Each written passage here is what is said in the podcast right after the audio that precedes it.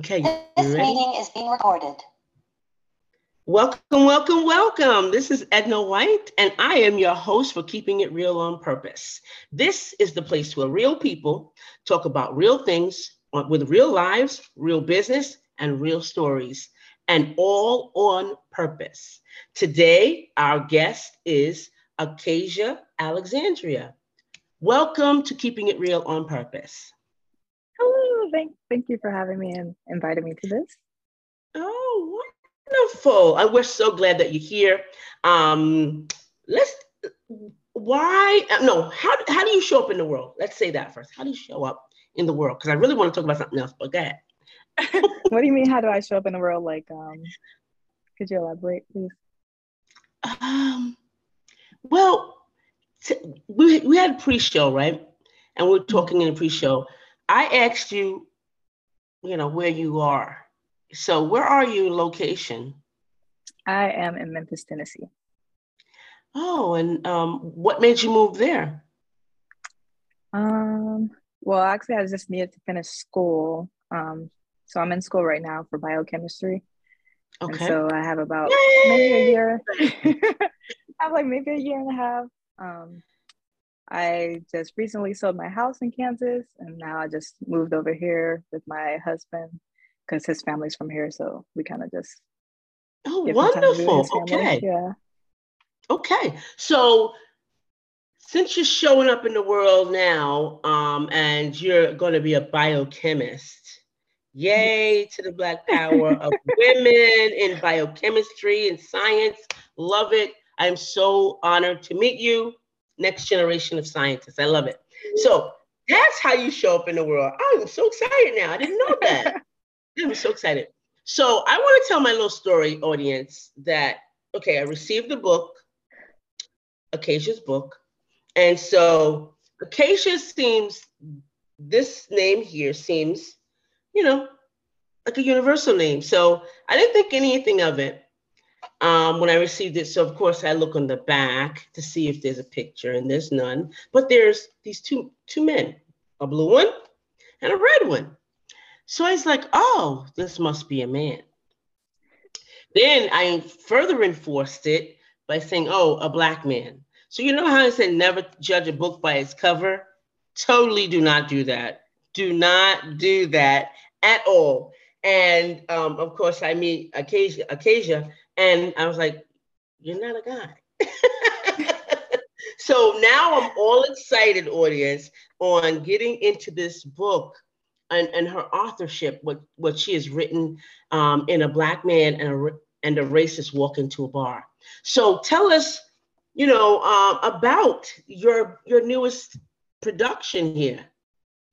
So this is um, the first book that I ever published. Uh, I didn't want it to be that, but it, it's just something that has been like stuck in my head, like especially okay. since like the whole pandemic and then like being trapped inside and then seeing the news of like everything that's happening and within like the black community and that kind of right. like just weighed on me and i feel like i needed to like get it out and so that's what i did but i kind of sat on it for like a couple of years just for my own mental health and so now yeah. i finally got it finished and like got it published so like this kind of a huge weight lifted off.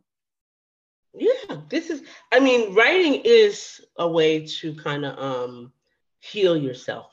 And I see a, you know, in this book uh, audience, it's not just poetry, there's stories. That's why I was kind of confused because I was still thinking Akassia was a boy, a man. so I'm like, no, what is going on here? So I'm like all over the place thinking and I'm saying, oh, this is going to be a great conversation.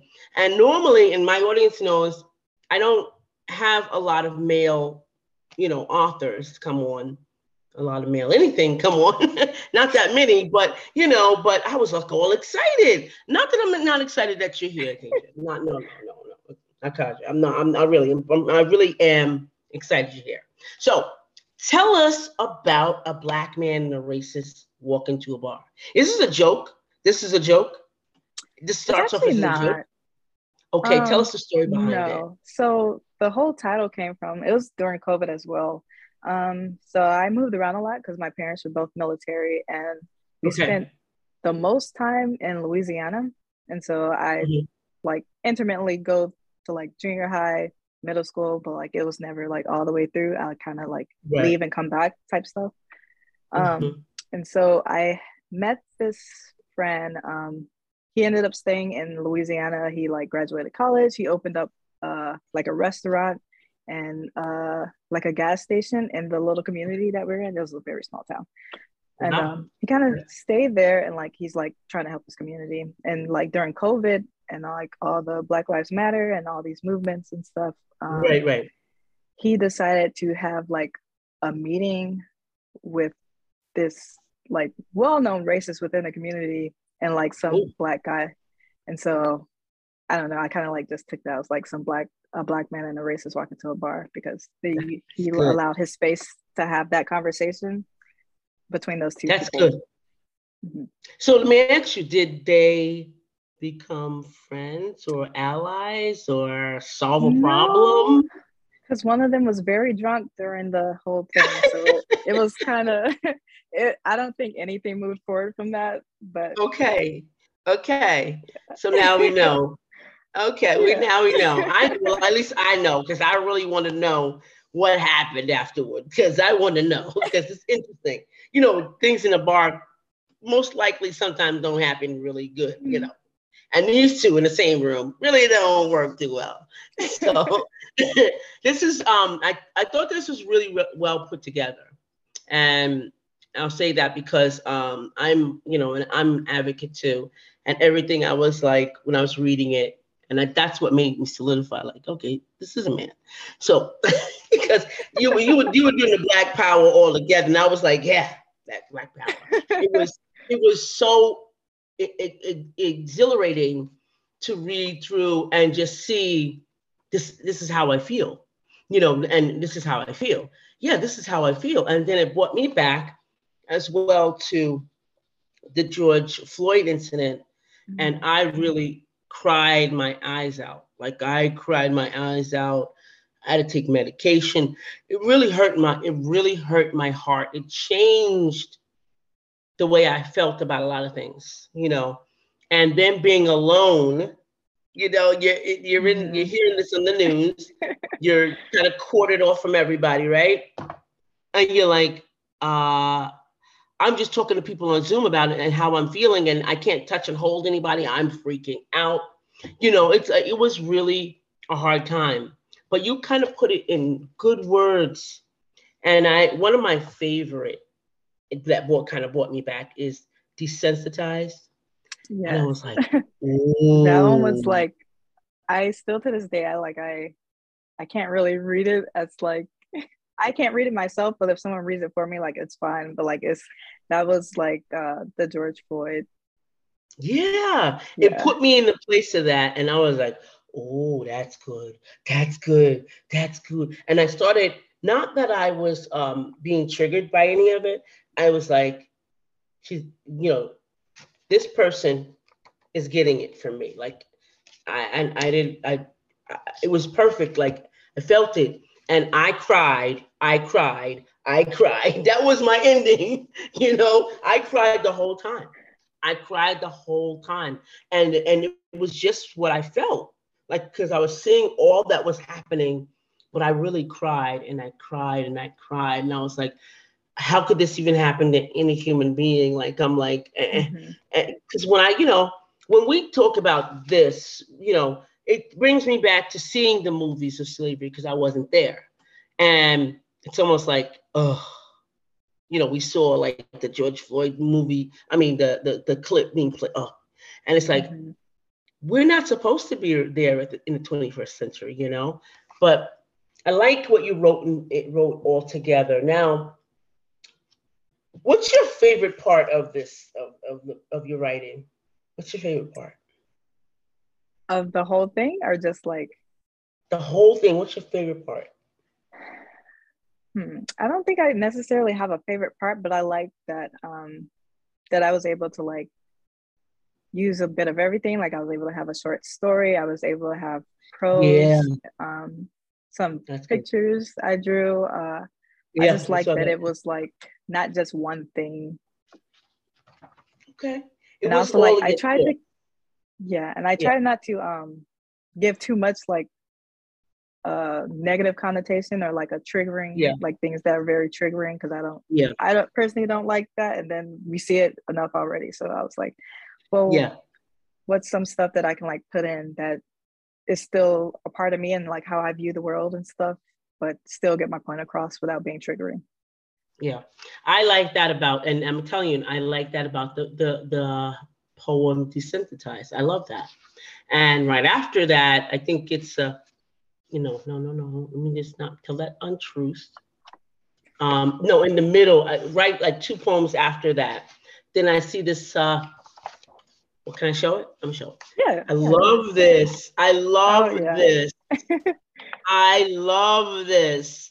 When I looked at it, you know how you look, you skim through. And I was like, wait a mm-hmm. minute, wait a minute, wait. And I'm going, oh my, this is beautiful. This is really, really oh, you have to buy this book. And this right here, no, this right here, I'm, I'm backwards, but this right here is so, you got to read the names on here. I'm not going to read them on, on here, but I want you to buy the book and really, you know, get into this. This, this will make you be like, yeah, she brings it all together, you know, and I like that. So um, you don't have a favorite part, but I do. So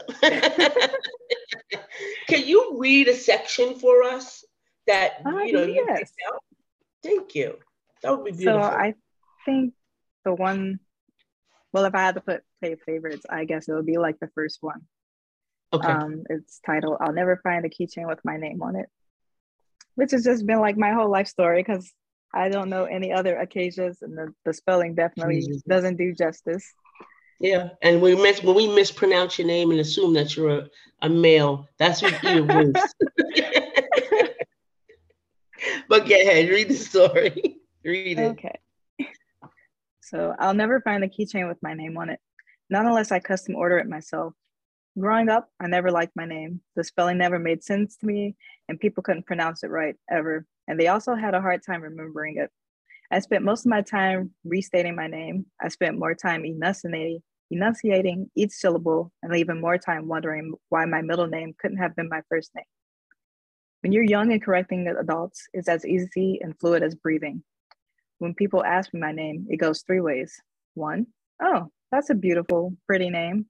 Two, that's different. Or three, my personal favorite, they say nothing. In college introductions, I would write my name and its pronunciation like a dictionary has next to the words before they defined it. I never asked my mom why she named me this, but she did tell me what it meant. I, re- I remember being in love with the movie Anastasia. My mom walked in on me once watching it, and she told me how she almost named me that name. As I got older, I wish she had. I was fortunate though fortunate enough to where I didn't hear that's a ghetto name. It was mostly just difficult to remember or different. I have friends who couldn't find their name on keychains or pencils. They didn't share the same fortune though. Their names were called ghetto. Mostly by a ubiquitous Brittany or some other girl or boy with a common name, but with the L, G, or H inserted to make it unique. I realized once as I was older that people wouldn't bother to try to pronounce or learn my name in doctors' offices, they would come out and look at their charts with their mouths agape, like they were trying to attempt to say it, but they wanted someone to save them. But I am not Jesus, nor do I don shiny metal of armor, or so I stare at them and wait for them to try. Some people's excuse for not trying is, I'm going to butcher this, and I let them butcher it because at least they tried. Some people try as if they said it was right, and I have been and I have been wrong in the pronunciation of my name my entire life. And some don't try at all. When the later happens, I used to tell them it's all right, as if it were a mistake for me to be named my name, as if my name was an inconvenience to anyone. I used to, and then something changed. I remember a job I had where I gave everyone my last name as my first. I was used to hearing it that way anyway. However, my boss liked calling me by my first name not in a creepy way. He said he just really liked the way it sounded. I met another woman during my time working there. She asked me my name, and when I told her, she immediately laughed and shook her head. That type of laugh that says, No offense, even though I'm about to offend you, but this smile is just a jokey way to make it okay. Without hesitation and a stone face, I told her she could learn my name or call me somebody or call someone else to do her favor. I didn't hear from her for a week.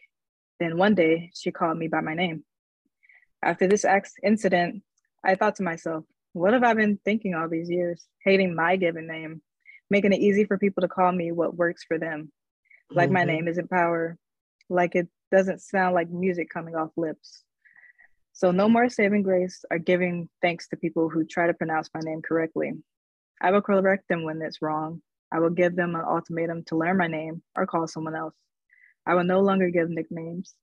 You cannot call me what's easiest for you. There is power in my name, and it will be learned. I love that. That's such a great message to go out to the world. Um, such a great message. I love that. That's why I heard that, you know, and of course, I'm always butchering names, right, audience? And I always say, I, I say sorry first. I'm going to try it until I get it right. I will try it. Um, and I don't like someone because my name was always um, butchered. Um, and they always switched the N around with the D and said it like that. And and then um, they used to have a rhyme for me, Edna Pedna, go drop Edna. And they used to oh always oh say that.